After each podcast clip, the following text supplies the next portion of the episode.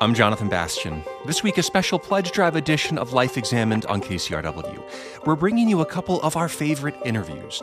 German forester and author Peter Wohlleben wants us to enjoy trees and see them from a different perspective. The tree is standing head down. The real head or brain of the tree are the root tips. So there the tree makes decisions, there the tree stores its memory. And later, something that's near and dear to our hearts.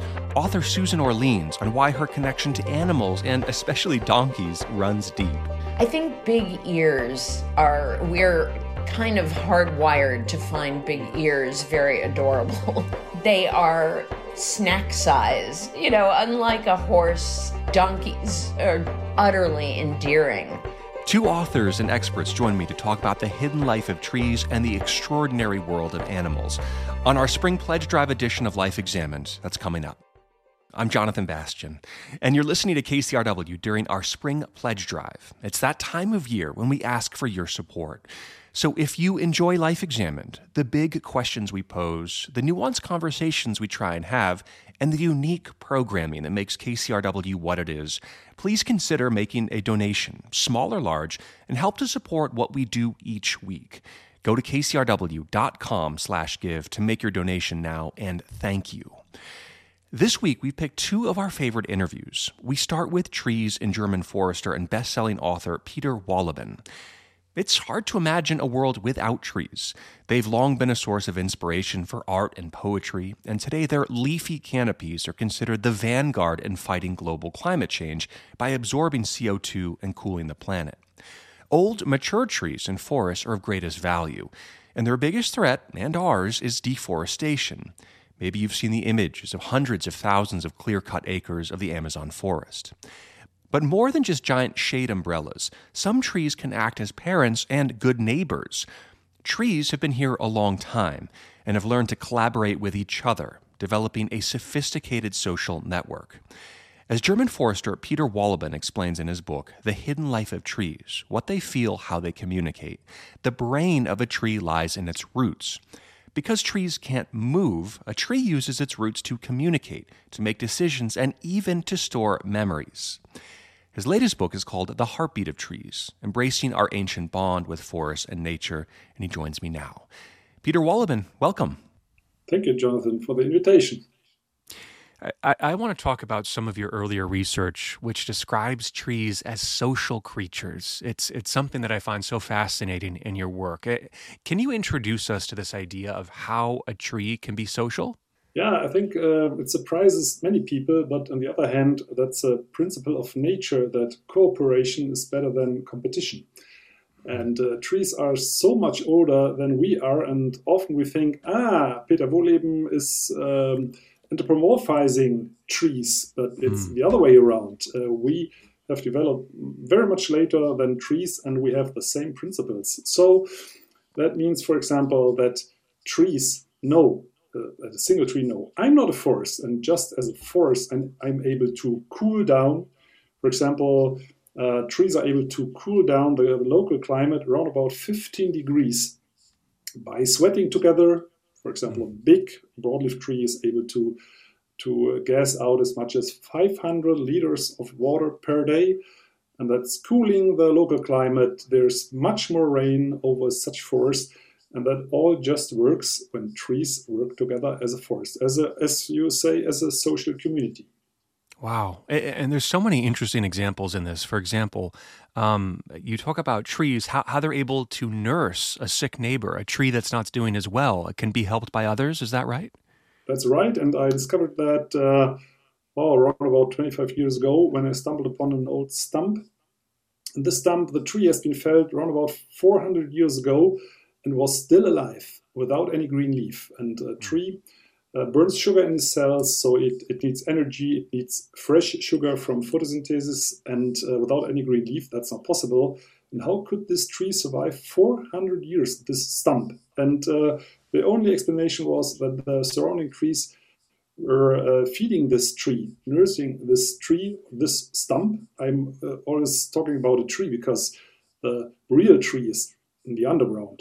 What we see above, it's just for getting nutrition. And Yeah, and then as a forester, I was trained to look at trees as competitors. And I, as a forester, was the referee. And the tree, when the two trees were struggling, I could cut one tree down and say, okay, I'm the referee, and you get now more space, this remaining tree. And in reality, it's a destruction of the social community. And with this old stump, I learned that the trees are cooperative. Yeah, that's beautiful. I mean, what's the point of forming these communities? I think you alluded a little bit to the aspect of, we're better together than we are alone, something like that. Exactly. A tree wants to become very old because a tree is very slow and it takes decades, if not centuries, to become grown up, to reproduce. And there are many dangers, and therefore they support each other. And when they start very slow in their youth, then they can become very, very old. That's also a principle by nature. And therefore, a tree childhood could last as long as 200 or 300 years. And then the tree with this very slow youth growth, it can become 1,000 years old, up to 10,000 years old or even more. The oldest tree we know so far is around about 10,000 years old. This is the old lonely spruce tree in Sweden, in the Swedish mountains.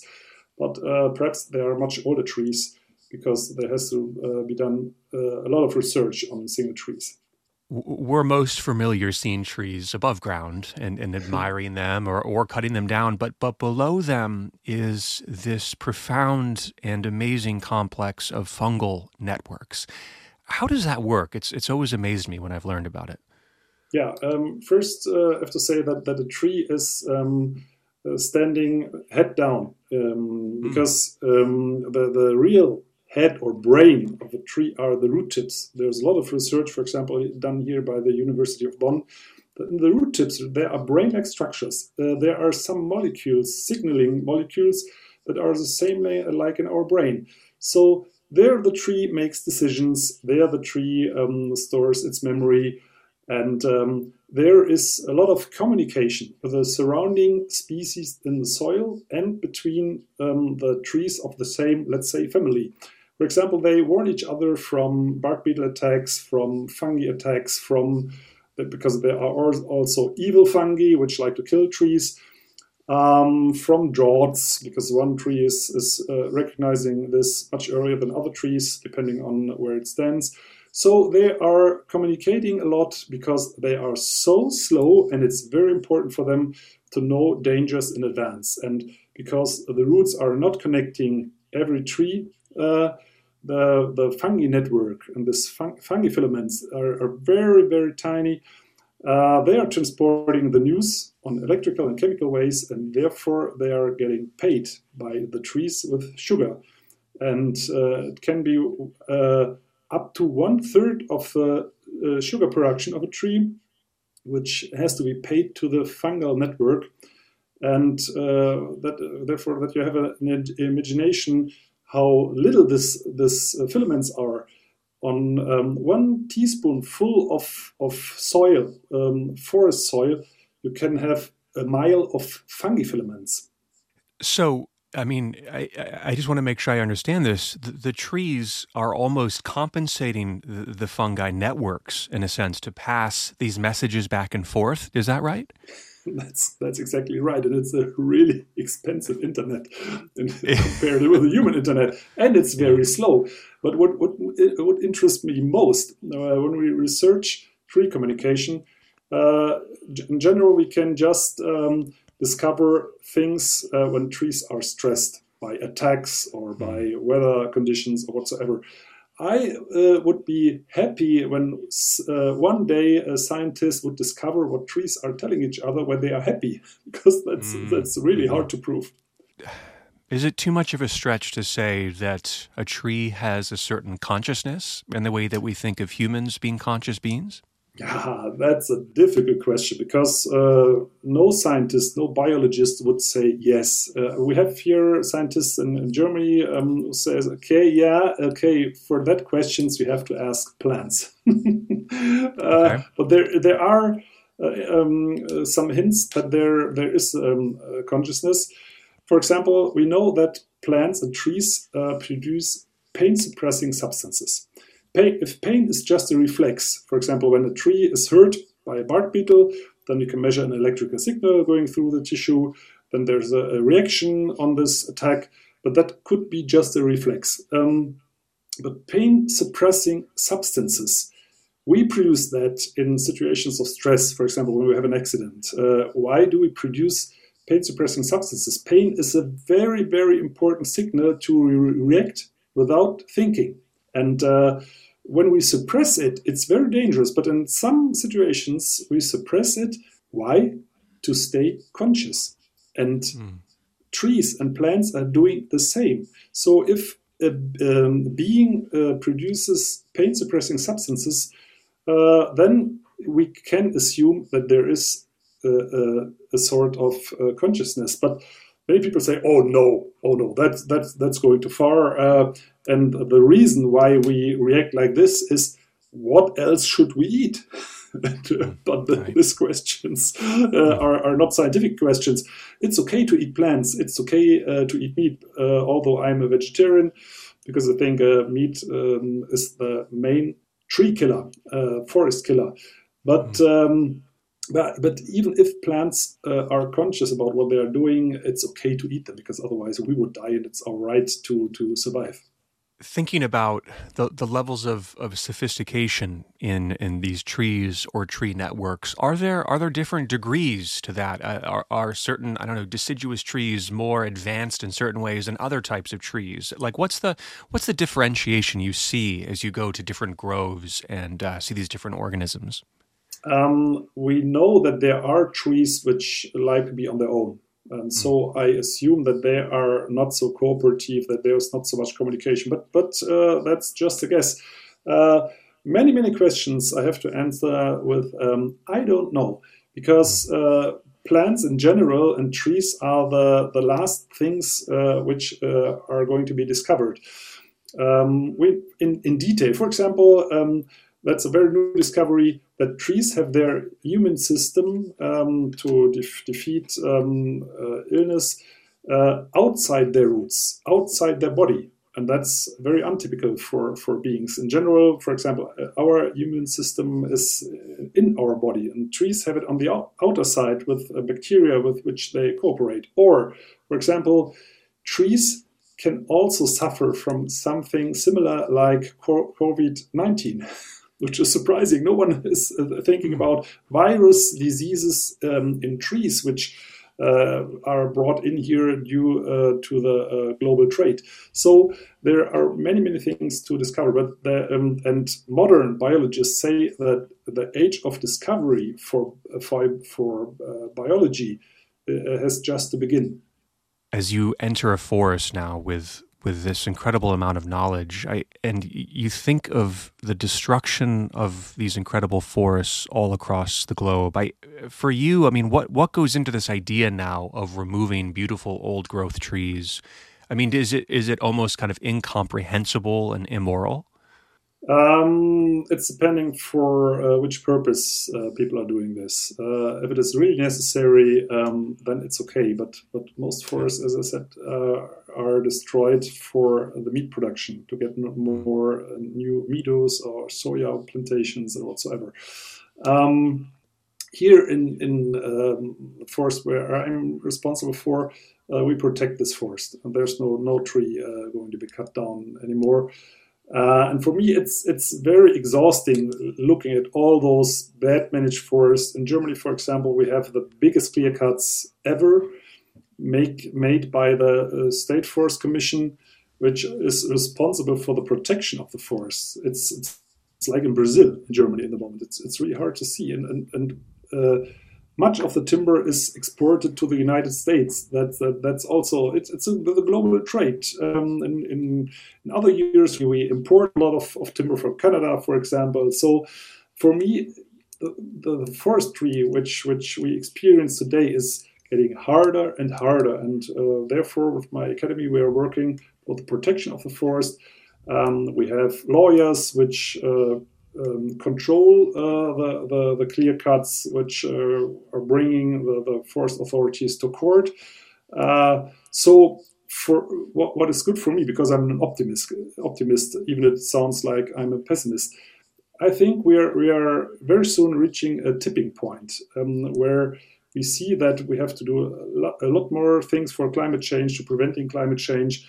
We have to do a lot more for restoring forests, for protecting old growth forests, and more people are getting aware of that. And I think, in 1 or 2 years, we will see a lot of changes, positive changes.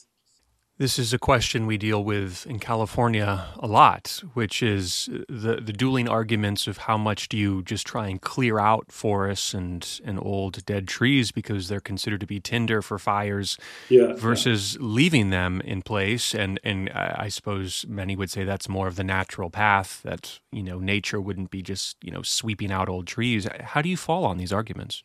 Yeah, I think that's a little bit crazy because the forests you have in California, just a few of them are really old-growth forests. And it depends on which sort of timber is remaining in the forest. When it's timber from thinning, lots of thin branches which dry out very fast, or thin stems which are drying out, or even clear cuts which are drying out, then you have tinder for new fires. But old trees, old trunks which are on the ground, they store water like a sponge. And even if it is a month of drought, those trunks are full of water and cooling the surrounding area. They are not burning.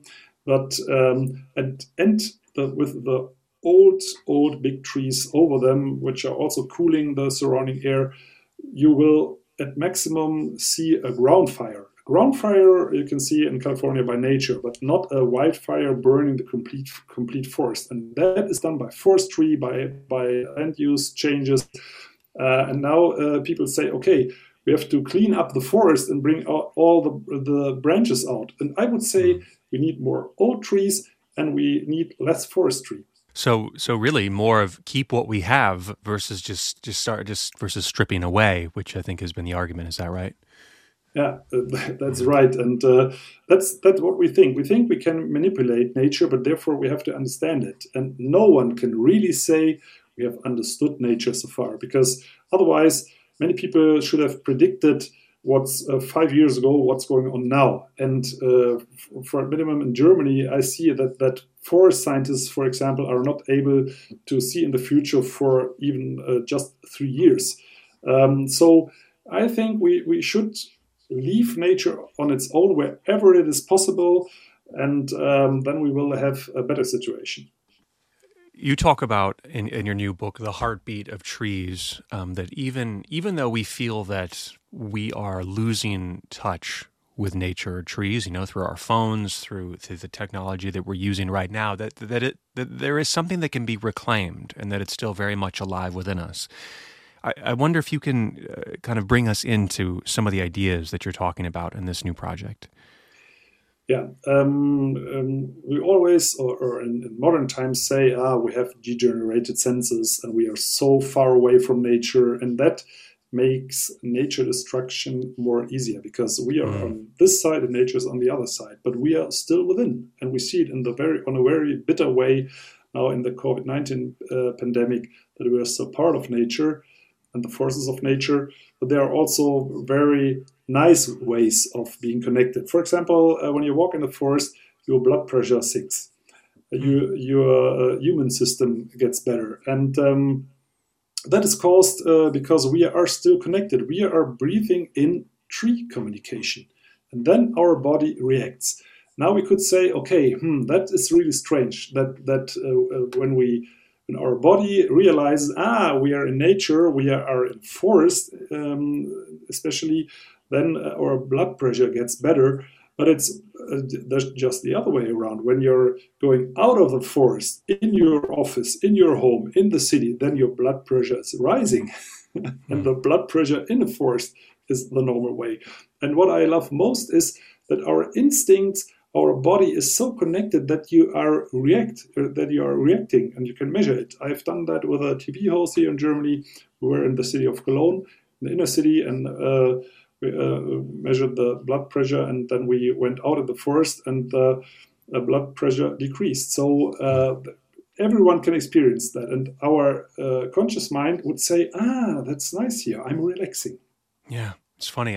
As we have this conversation, I've just returned from the Redwoods up past Santa Cruz, California, and it's just, I'm sure so many listeners can relate to that when you get in those old growth forests and the green and the quiet. I mean, there is something that's so meditative that just sweeps over you. It's kind of amazing.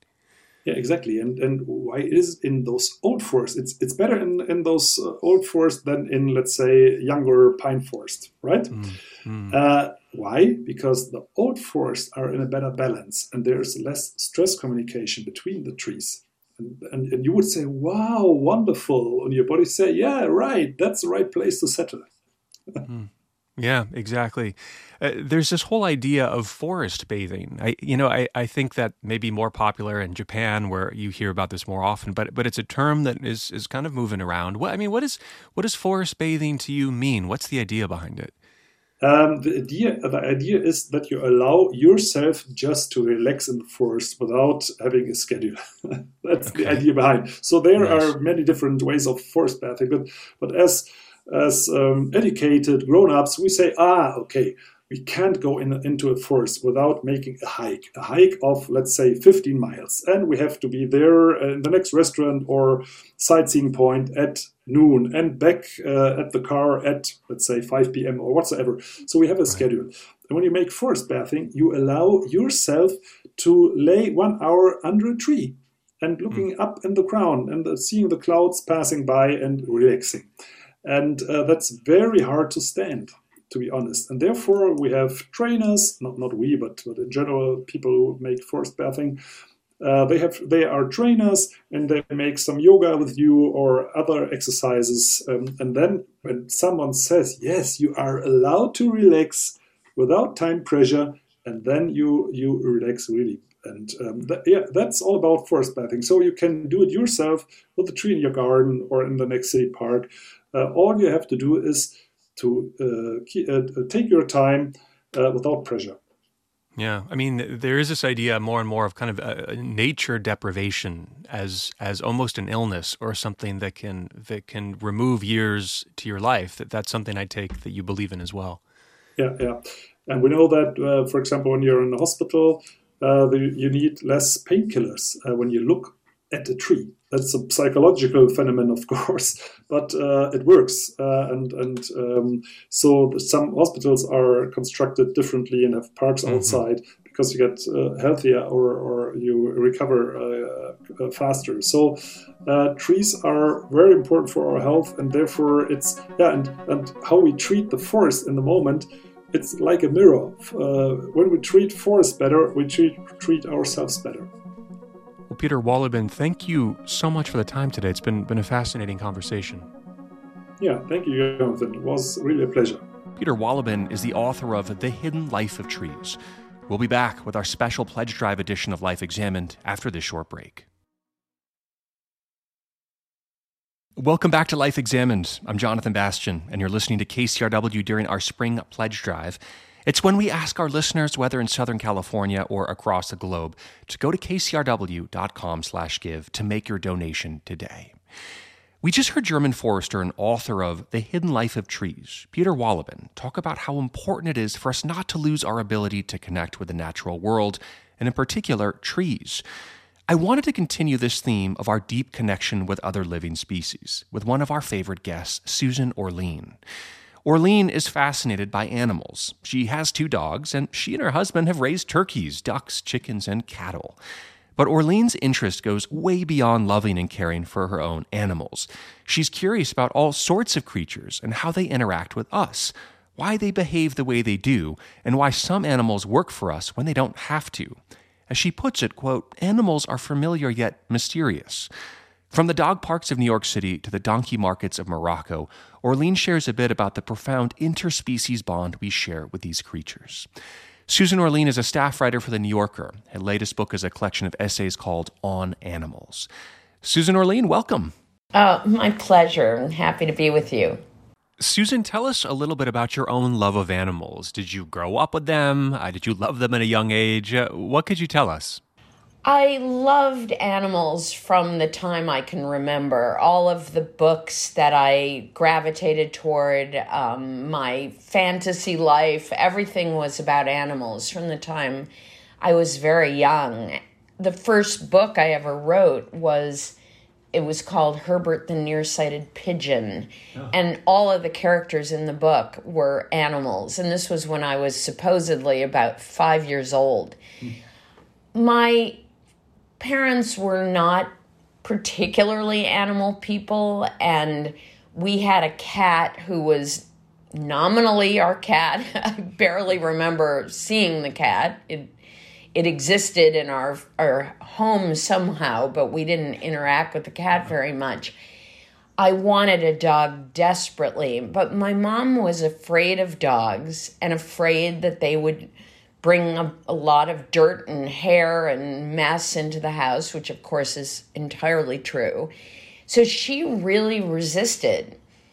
Finally, when I was about 13 years old, we got a dog. It was our first dog. So I wasn't one of those people who grew up in a household full of animals. Really, it was a bit of a delayed entry point at 13. That seems to me very old. And what do you think fascinated you about animals as a young child? And did that interest, I take it continued as you grew older as well? The answer to that, I think, is a little hard to nail down. I think people have hardwired into them an interest in animals. Obviously, some people don't want pets and they're not particularly moved or curious about animals, and that's absolutely natural. But I think the draw to animals is really innate. It's just built into our human nature. I was talking to a first grade teacher yesterday, and she said to me, the kids in my class, the one subject I know will get them to settle down and listen is animals. They're just instantly fascinated by them. And what is that? Is it that they seem understandable but enigmatic? So they are kind of this fascination of something that seems familiar but you can't figure out? Is it that they're fun to look at? That's certainly a big part of it. It's just simply that a lot of the animals we like are just beautiful or cute or interesting. Is it that there's something extraordinary about relating across species? I think that's a huge part of it, that this is a living thing that has its own will and its own behaviors, and yet you can kind of understand it and interact with it. I was watching a guy the other day who was holding a snake, and I have never been somebody who had a particular urge for reptiles, but the snake was curled around his arm and hugging his arm, and he was absolutely thrilled. It was the snake was holding on to him because she didn't want to fall, and that was her security, was to hold on to his arm. I think that there's some electric charge that goes through us when we interact with another species. And it makes me think that we get something from animals that maybe we don't get from other humans, some level of support or love. I don't know. Do you think that's true? I think that's entirely true. There is a simplicity and a purity of relating to an animal that is very satisfying, and it's really different from relating to people. There's none of the kind of mediating facts about an animal. You see a friend, you love your friend, but you're also a little annoyed because they were late the last time you met for lunch, and you don't like the way they're wearing their hair these days. And you've got a million data points in relating to a person. With an animal, you are relieved of all of that. There's a way that you have the purest of simple emotions with an animal. It's not that, when I'm thinking about a pet, our pets are not always doing what we want them to do, and you can get mad at them, you can get tired of managing them. But when it comes to simply exchanging affection, it's so pure. Mm. And I think that we respond to that really powerfully. From all the stories that you've written about animals, and I'm sure from the research that you've done, has this body of work given you more respect for animals, or the complexity of their biology, or the way they live? What do you think about that? Absolutely. There's a way that it's very easy to project human emotions onto animals, and some of those are accurate. It's probably easier to put it the other way around, which is that humans have a lot of animal emotions rather than the other way around. We're simply recognizing in animals those emotions that and urges and desires that are extremely animal. They also have their own existence, and I think that's a lot of what makes them interesting. They have their own inner life. It's certainly not as nuanced as a human inner life, at least as far as we can tell. One thing that I find fascinating about animals is that, as far as we know, they are not preoccupied with the question of their mortality. They don't relate to past and future the way people do, so they don't have that dimension to their thinking. Their existence, though, is ultimately unknowable to us, and that came home very powerfully to me while I was working on these stories, that as much as we can figure them out, we can study them zoologically, we can observe them, analyze their behavior. Part of the nature of the animal world is that we can never fully know it. We have no capacity to truly understand how they behave and what motivates them. That's a lot of what makes them so compelling.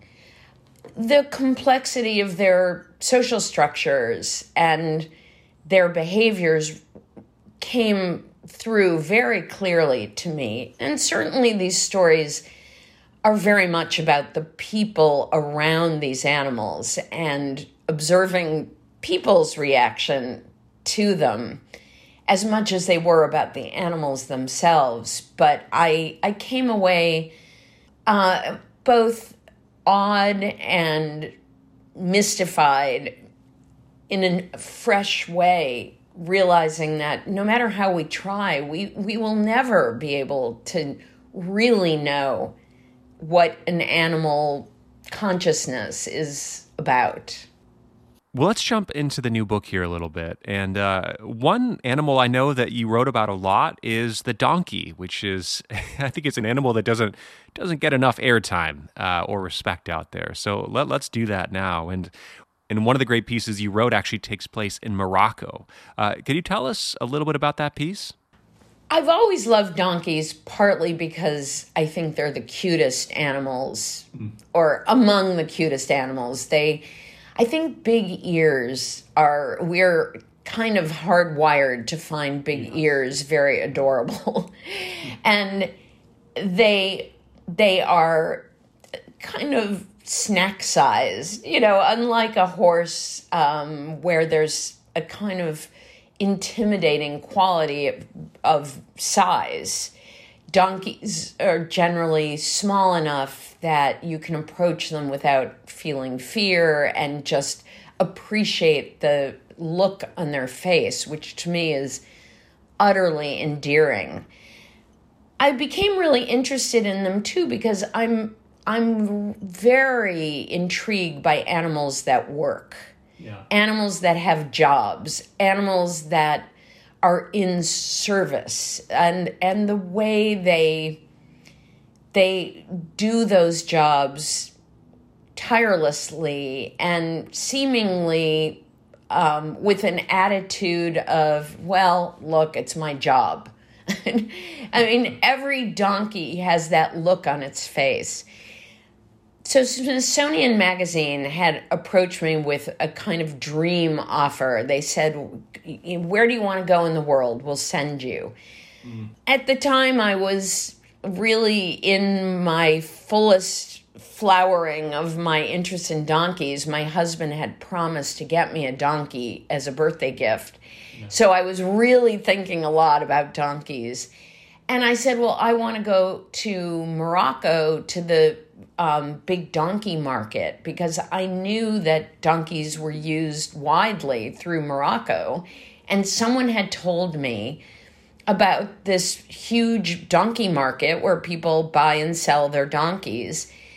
And it sounded to me like the Moroccan equivalent of an auto meet, you know, that people bring their used donkeys and swap them for new donkeys. And I thought, this is where I want to go.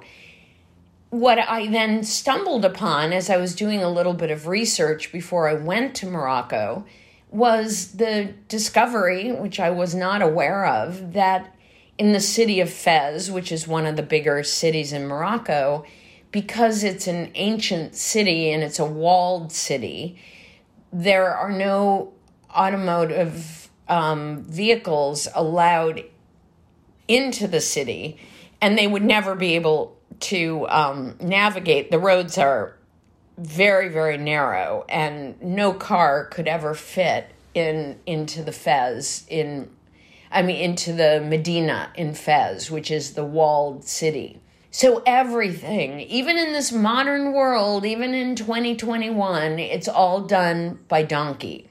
And I love the idea that there was a city in which donkeys still were primary in terms of transportation. And they weren't merely a kind of quaint affect. They were really important, and that's how things got done. If you ordered a television set and you had it delivered to your home, it was going to be brought to your home by a donkey. If you were moving, the moving truck was a donkey.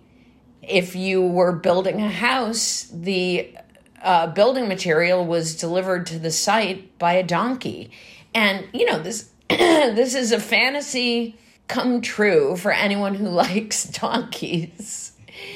So I couldn't have been more excited. And another thing that I learned about, which added a really wonderful dimension to the story, was that decades ago, an American traveler to Morocco who was very interested in animal welfare, and she was concerned about the care of the donkeys in Fez, that they were being worked very hard, and many people had neither the means nor necessarily the knowledge to take care of them as best possible. So she established a clinic in Fez to provide free veterinary care for the donkeys of Fez. Well, this to me was just an incredible story. I never knew anything about this clinic and the whole backstory to it. So I headed to Morocco to see this clinic in its day-to-day operations and to go to the donkey market. This, to me, was one of the most pleasurable stories that I've worked on, partly because I love Morocco. It's an amazing country.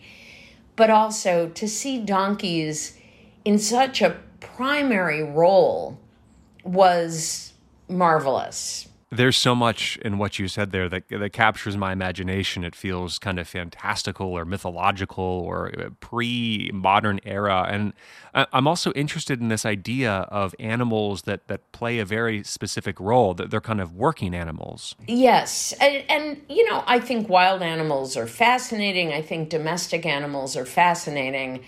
But I'm really moved and interested in our relationship to those other animals. They're not pets.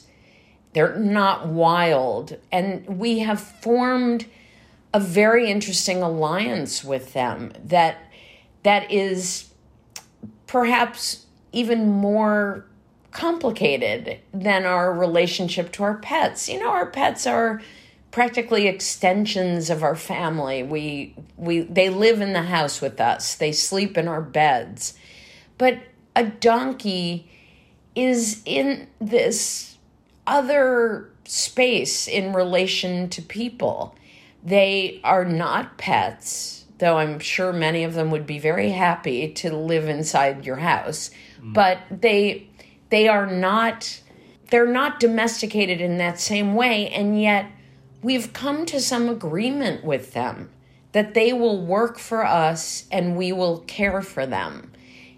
I find that so fascinating. And really that's where this interspecies relationship seems so magical. I mean, why do donkeys work for us? They don't have to. And the donkeys in Fez were the most interesting of all because many times nobody is holding them on a lead. They are walking with their load of 6 television sets, and they have agreed in some wordless way to walk through the very hilly roads of Fez and deliver these televisions. Why do they do that? What wordless relationship have we come to with them that they have agreed to do this for us? To me, that's is magical. And it's a relationship that has been sustained pretty much since the beginning of human civilization in a way that transcends our simpler understanding of what it means to have either a pet, which I think we understand that relationship a little more, or a very wild animal where the relationship is simply, please don't eat me and I'll leave you alone.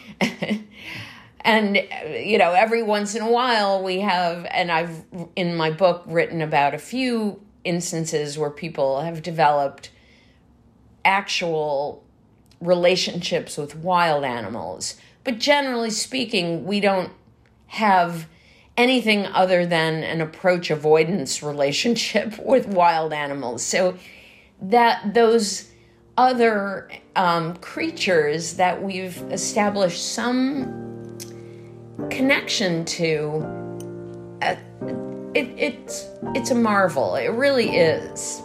Well, Susan Orlean, thank you for this great conversation and for joining us on Life Examined. We really appreciate the time. Thank you so much. All right, that's it for this week. The producer of our show is Andrea Brody. And once again, we hope that you'll take a moment to support what we do each week here at Life Examined. Please head on over to kcrw.com/give to make your donation today. I'm Jonathan Bastian. Have a wonderful week. We'll see you again soon.